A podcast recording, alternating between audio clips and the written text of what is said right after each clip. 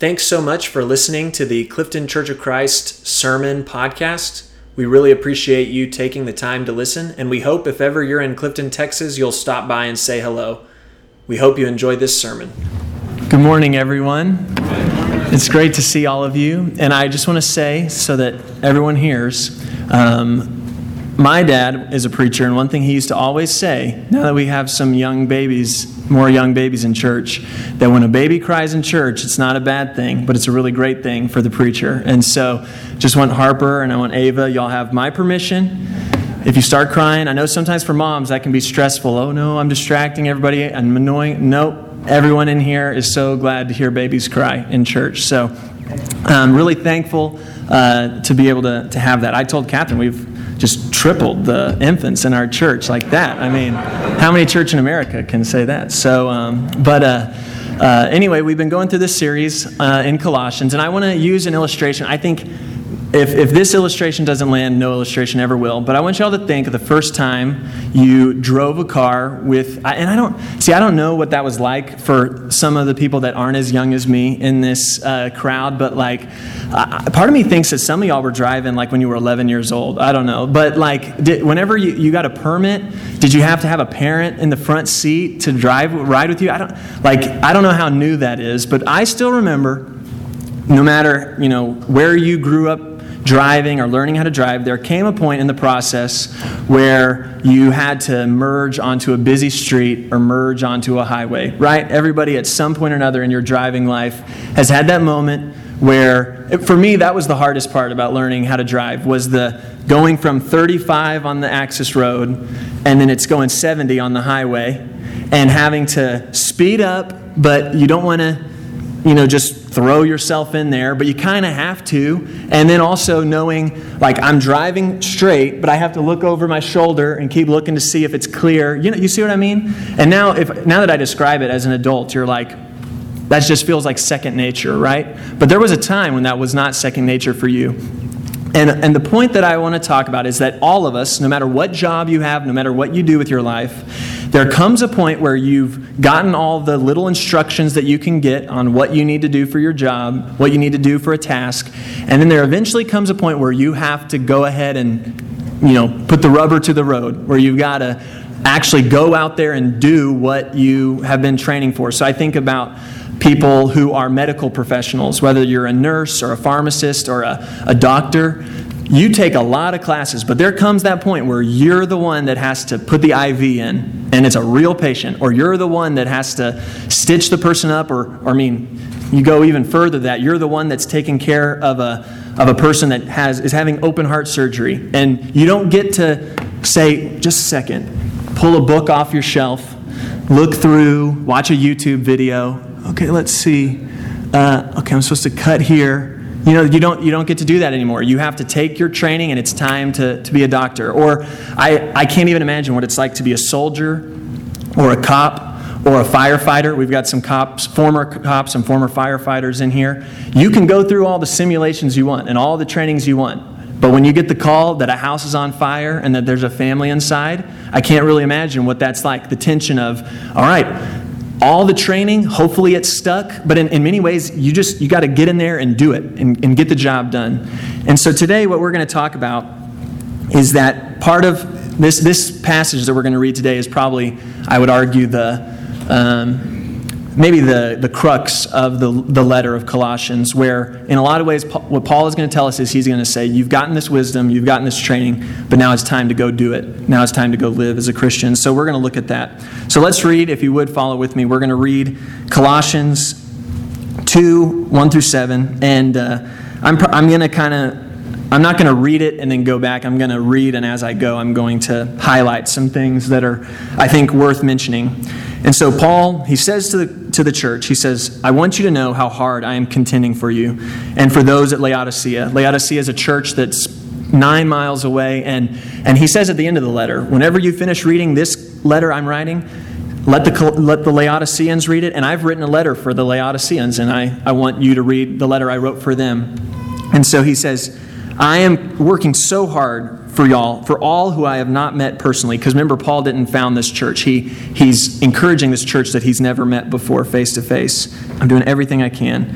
My goal is that they may be encouraged, this, these churches, that they may be encouraged in heart and united in love, so that they may have the may have the full riches of complete understanding in order that they may know the mystery of God, namely Christ.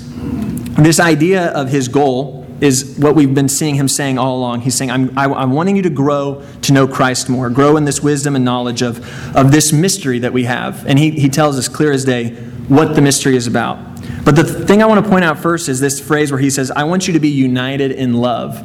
And I think one thing that's crucial is that for Paul's goal, for you to really know Christ, for you to really become mature spiritually in your wisdom, that cannot happen alone. There is no such thing as knowing the full mystery of Christ. There's no such thing as knowing uh, all the wisdom that comes from being a follower of Christ as an individual. It only can come when you are in a community, growing in that, that love that you have from being a part of a community. Um, I have a friend from college, his name is Micah Conway, and his his mom and my mom were friends at ACU, and he, his parents, they were missionaries in Nairobi, Kenya, and they, they, his parents still live there. He's lived in Kenya his whole life.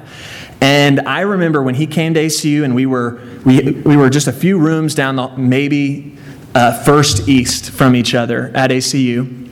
And I remember we became friends, and we, we got to connect my, my grandfather and his grandfather, they would, my grandfather's from Troup, Texas, his grandfather's from East Texas, and they would go on, I don't know what it is exactly, but I think it was basically like a, a thing where uh, you would ride on this this equipment that would help with people's like hay and stuff or something like that. And basically they would go from farm to farm for the people who couldn't afford to have their own and they would work this these crops together. Anyway micah and i became good friends but one thing he would always say to all of us who were good friends he would say you won't ever know me until you come to kenya. You will never truly know me until you come and see me in Kenya. And I think, you know, I think about, uh, for those of you who grew up here, I imagine, you know, Weston, if he has friends, he might have really close friends, but no one really knows Weston until they've been to Clifton, Texas before. You know what I mean? You, can you relate to that? That feeling of, you won't know me until you've ridden around, you know, my family's property, or you won't know me until you've, uh, you know, seen the kitchen table that I ate at for 18 years every day. You, you, you get what I'm saying? And what I believe Paul is saying here is he's saying, I want you to know about this complete understanding. And I hope that you're united in love because you won't really get to be a part of this. You won't really understand it and grasp it fully if you're not doing it in a community. And so now let's go back to this part where it says this we're still in verse 2 where it talks about this mystery of God, namely Christ. Paul has been saying, and he even mentioned it in our last sermon, he talked about this mystery that he gets to be a steward of, that he gets to share with people. And the idea is, is that you've got all these people, this happened back then and this happens today, people who want to try and tell you that they know the secret, the secret to the happy life. They know the, all the things that you can do. If you just do this, you're going to be so happy, your, your mood's going to be great, everything's going to go great. And, and this back then it was much more of a well if you know the secret to following these gods or these different things your crops are going to go well your family's going to be blessed. And paul basically says you know all these false teachers that you may be hearing who are saying that they know the secret or the mysteries of god's truth paul says i am a steward of that mystery and you know what the mystery is? The mystery is jesus christ himself. That's it. It's him. And then if we keep reading in verse 3 it says in christ are hidden all the treasures of wisdom and knowledge. And so we've you're probably getting tired of me bringing this up, but wisdom in the Bible is the pursuit of God, the fear of God. It is not about how good your ACT score is or your SAT score. If you are a, if you are a really simple minded person, but you spend your life pursuing God and fearing God, you are wise and you have knowledge. If you are someone who's a brainiac and you can quote all these facts and figures, but you do not make your life about pursuing God, according to Scripture, you are a foolish person, right? And so, one of the things that he says is he says, in Christ, all of us who spend our lives treasure hunting and seeking and trying to pursue this wisdom and this truth, all those all that silver, all that gold that you're trying to find is found in Christ. It, it sounds a lot like from Proverbs 2, 3 through 6, which is a, you know, a book about wisdom and knowledge. Proverbs 2, 3 through 6 says, Indeed, if you call out for insight and cry aloud for understanding, And if you look for it as for silver and search for it as for hidden treasure, then you will understand the fear of the Lord, the pursuit of God, the treating God as Lord, who He's supposed to be. And you will find the knowledge of God. For the Lord gives wisdom, from His mouth comes knowledge and understanding. Paul is saying, We've been searching for this. Any of you who are out there, just like a person going out to find buried treasure, uh, you're looking for the map, you're looking for the where the what's the X meets the spot, that's the phrase of where the, the treasure's hidden. It's Jesus Christ. That's where it is. And Paul is saying, you know, I've been, I've been telling this message to you. So now in verse 4, we'll keep reading. He says, I tell you this so that no one may deceive you with fine sounding arguments. You, you get the image that people in this community in Colossae are trying to draw them to different things. Uh, well, you know, Christ is important, but you got to do this to really have wisdom, or you got to you got to know this to really be spiritually deep. And he's saying, don't be deceived by those things. So, for even though I am away from you physically, I am present with you there in spirit. I am absolutely with you. My heart is there with you. And I delight to see how disciplined you are and how firm your faith is in Christ, that you're standing firm against these false teachings. And so now we get to, in my opinion, the, the crux of, of probably the whole letter. Many people would argue that what we're about to read from verses 6 and 7 is a culmination of everything that he's already talked about and is a foreshadowing, and everything that comes after it will just be an echo of this verse right here. So then, Paul likes to say that a lot. He'll talk and talk and talk, and then he'll say, So then, just as you received Christ Jesus as Lord, the Lord of all creation, the Lord of new creation, that beautiful poem that we read a couple weeks ago, just as you received that Jesus Christ as Lord over all the universe, the one who came and died for you and who has forgiven you and given you new life, just as you received him, continue to live your lives in him. That right there is the commission of the letter. Live your lives in Christ, rooted and built up in him, strengthened in the faith, as you were taught, and overflowing with thankfulness.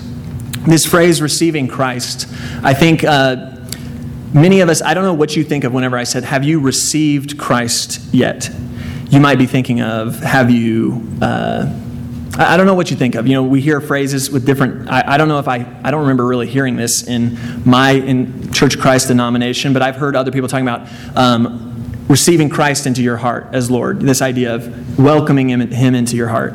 The bottom line is that the, this phrase, "receive Christ as Lord," is basically just saying, "We came and we taught you the gospel, and you either received it or you didn't." Which means you either said, "I'm gonna, I'm gonna follow that," or "I'm not." You know, in those passages in Luke where Jesus tells his disciples, when you go into a, a, home or a city, may your peace pass to them, the peace of God, the wholeness that comes from knowing God. And the idea is that they will either, if, if they accept your peace, then eat with them. If they don't, then leave that town. And it's this idea that there's no, oh yeah, I heard about Jesus. I heard it is you received it, the faith of this Jesus Christ is Lord, or you didn't. And so Paul is saying, just then, just as you received and you accepted this truth, this tradition that Jesus Christ is the Lord of all creation, He is the Messiah, He is the one we've been waiting for, He is the mystery, the wisdom incarnate. Just as you received Him, continue to live your lives in Him. And then He gives these images of a tree and of a building. He uses this image of just like a tree, a tree doesn't get to be planted and then one day you walk outside in your backyard and you're like, how did that tree end up over there? You've, I've never had that happen. Um, the way a tree works is where it's planted is where its roots go down deep. You know, some, you could maybe even use the phrase, this isn't the same, but some would say, remember where you come from. You know what I mean? You have your roots somewhere. And that's what Paul's saying. While all these people are trying to convince you of these different truths about Jesus, remember where you were planted. You were planted in this soil that Christ is Lord, and that nothing else takes any priority. It, frankly, everything is so minuscule compared to the truth that we're holding on to, which is that Christ is Lord. And then he also uses the image of a building and this idea that this church and, and young Christians, they are, they're not a completed, finished building, but they have been built on a foundation, and that Christ is continually building that foundation upon them. But don't, foundations don't move. Good foundations don't move. You know, don't forget that your faith in Christ has been built on this foundation.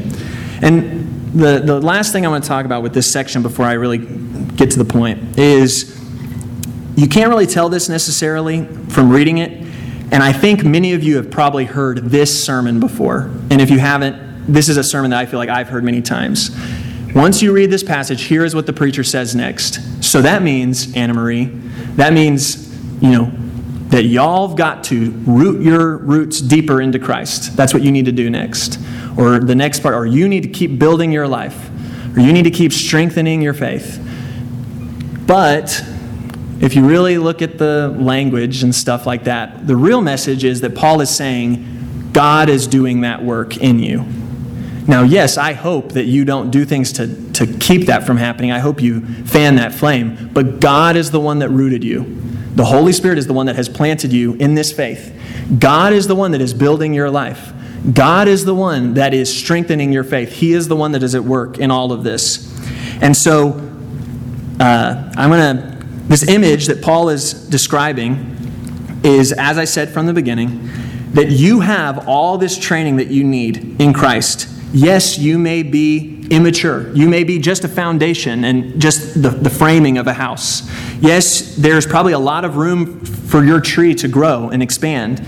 But at this time, you've gotten your faith, you've been rooted, you've been planted. It's time for you to go and start living your life as a Christian, putting this divine wisdom of, of Christ into practice. Uh, the message translation of this passage does describes this better than just as well as you could hope for any passage to describe this idea. Paul Colossians 2, verses 6 through 7. My counsel for you is simple and it's straight. Oh, I'm going to skip that one. My counsel for you is simple and straightforward. Just go ahead with what you've been given. You received Christ Jesus, the Master. Now live Him. You're deeply rooted in Him. God did that. You're well constructed upon Him. God did that. You know your way around the faith. Now do what you've been taught.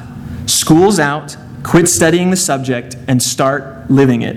And let your living spill over into thanksgiving. So I want to connect this back to what we talked about earlier. This phrase that really stood out to me school's out, quit studying the subject, and start living it. I think for all of us, we can all say, or we can, I, at least for me, that if you're a good employee or you're a good parent trying to train your child for something, at some level you have to give them a little bit of a crash course on what they're about to do, right? First time I rode a riding lawnmower, you know, that's the brake, that's the accelerator, that's the steering wheel. If you don't pull up the clutch, it's not going to start the first time. Oh, you see all that? But my dad didn't make me take like a six hour series on how to ride the lawnmower to drive, right? He said, Get on the lawnmower and start driving. Every time I've ever gone fishing with Joe Bates, there's Joe. Uh, so when I moved here, I, I kind of said, I, I don't know really how to fish or how to hunt, and I don't ever see myself being a major fisherman or hunter, but I'd like to know enough that if, you know, heaven forbid, I got, you know, everything got wiped out and I had to go kill my own food or had to, I'd like to not be like, uh, you know, just completely lost. And so I'll ask Joe questions. We'll be fishing and I'll say, Well, how do you do this? Whatever. And he'll give me a little advice, but then 99% of the time he'll say, Well, just go out and fish. Go out there, fish for six hours, you'll get better at that. Does that make sense? This is what Paul is saying. We spend so much time in my, well, let me keep going. Like with your jobs, uh, I can think of a time where I got all the training in the world, but when the day came that a student in my youth group said that they were having depression and suicidal thoughts, and I had to go talk to the parents about that, all the training in the world goes out the window, except for the things that are rooted deep down, the things that are deeply implanted in me. Those are the things that, when you're there, you're just like, no matter what training you get, you got to just go live that out and you got to be present in those moments. And I, am going to think back to that car driving analogy. How many of you, if you were 14 and had gotten no proper training about how to drive, how many of you probably could have done a decent job driving? You know why? You've spent 14 years of your life watching your parents drive the car. I didn't, you know, Landry Joe already, she'll, she'll, we'll pull up to a stoplight. She's not even three, and she'll say, it's red. And then when it turns green, she'll say, You can go. I'm not joking. She, she gets that. And she hasn't gotten, she doesn't know how to read yet. She doesn't have, but she's watched us drive. She knows that you drive on the right side of the road, I bet. I, those are things that you learn from going and doing it and seeing people do it. And so, what I want to encourage you is that the point that Paul is making is that there, we can spend all the time in the world we want making sure everybody knows all the facts and has all that, all the smarts. But, but what Paul is trying to say, hey, these false teachers are coming to your community in Colossae and they're trying to tell you you need to know all this stuff and you've got to be the smartest at all this stuff. Get that out of here. All you, you've got what you need. You were rooted in Christ, you're built on his foundation. Go and live as Christians. And I think some of us, we think that living as Christians means coming here at 9 a.m. on Sunday and coming here at 6 p.m. on Wednesday night, and that's how you live as a Christian. That is this time is a time where we come as a community and we build each other up and we praise God. The rest of the time we are living as Christians. We are going and living what it looks like to be a Christian, whether it's in your schools, whether it's at your job or in your family, whether it's in your social life. That is where Paul says you've got to it's time. You've got what you need. You've got the faith, you've got the training, go out and live it. So for the Colossians, just as they have received Christ as Lord and they have been taught in the faith, you have the faith. Now you need to continue to live in that truth, that truth that you were planted in, that truth that God is strengthening you in. And at the end of all that, someone who has that truth, overflow, thankfulness is going to overflow from their life. That's what it says at the end of the passage. It says, let's see where it says it overflowing with thankfulness. It's just an outcome that comes from being a part of this life. And so, my encouragement to you before we close is that you all know that time in your life where it was like, okay, it's time for you to actually get out of the classroom. It's time for you to go and do this. I'm ready to go and get out there. I'm ready to drive. I'm ready to get my chance to be the surgeon that's doing the surgery. I've, I've taken enough classes, I've, I've read enough books. This is what Paul is calling us to, and I'm calling each and all each and every one of you to this. We can study, and I want us to study and be enmeshed in God's word. But I believe that true learning about the wisdom of God comes from being with people out there, serving people, loving God. If any of you would like to learn more about this wisdom that comes from the mystery of knowing Christ, we'd love to talk to you about that. And I believe this is a wonderful church family that is full of people that you can see what it looks like to live as Christ. And if any of you have any prayers, our elders are going to be standing at the exits, and I'd encourage you to come as we stand and sing.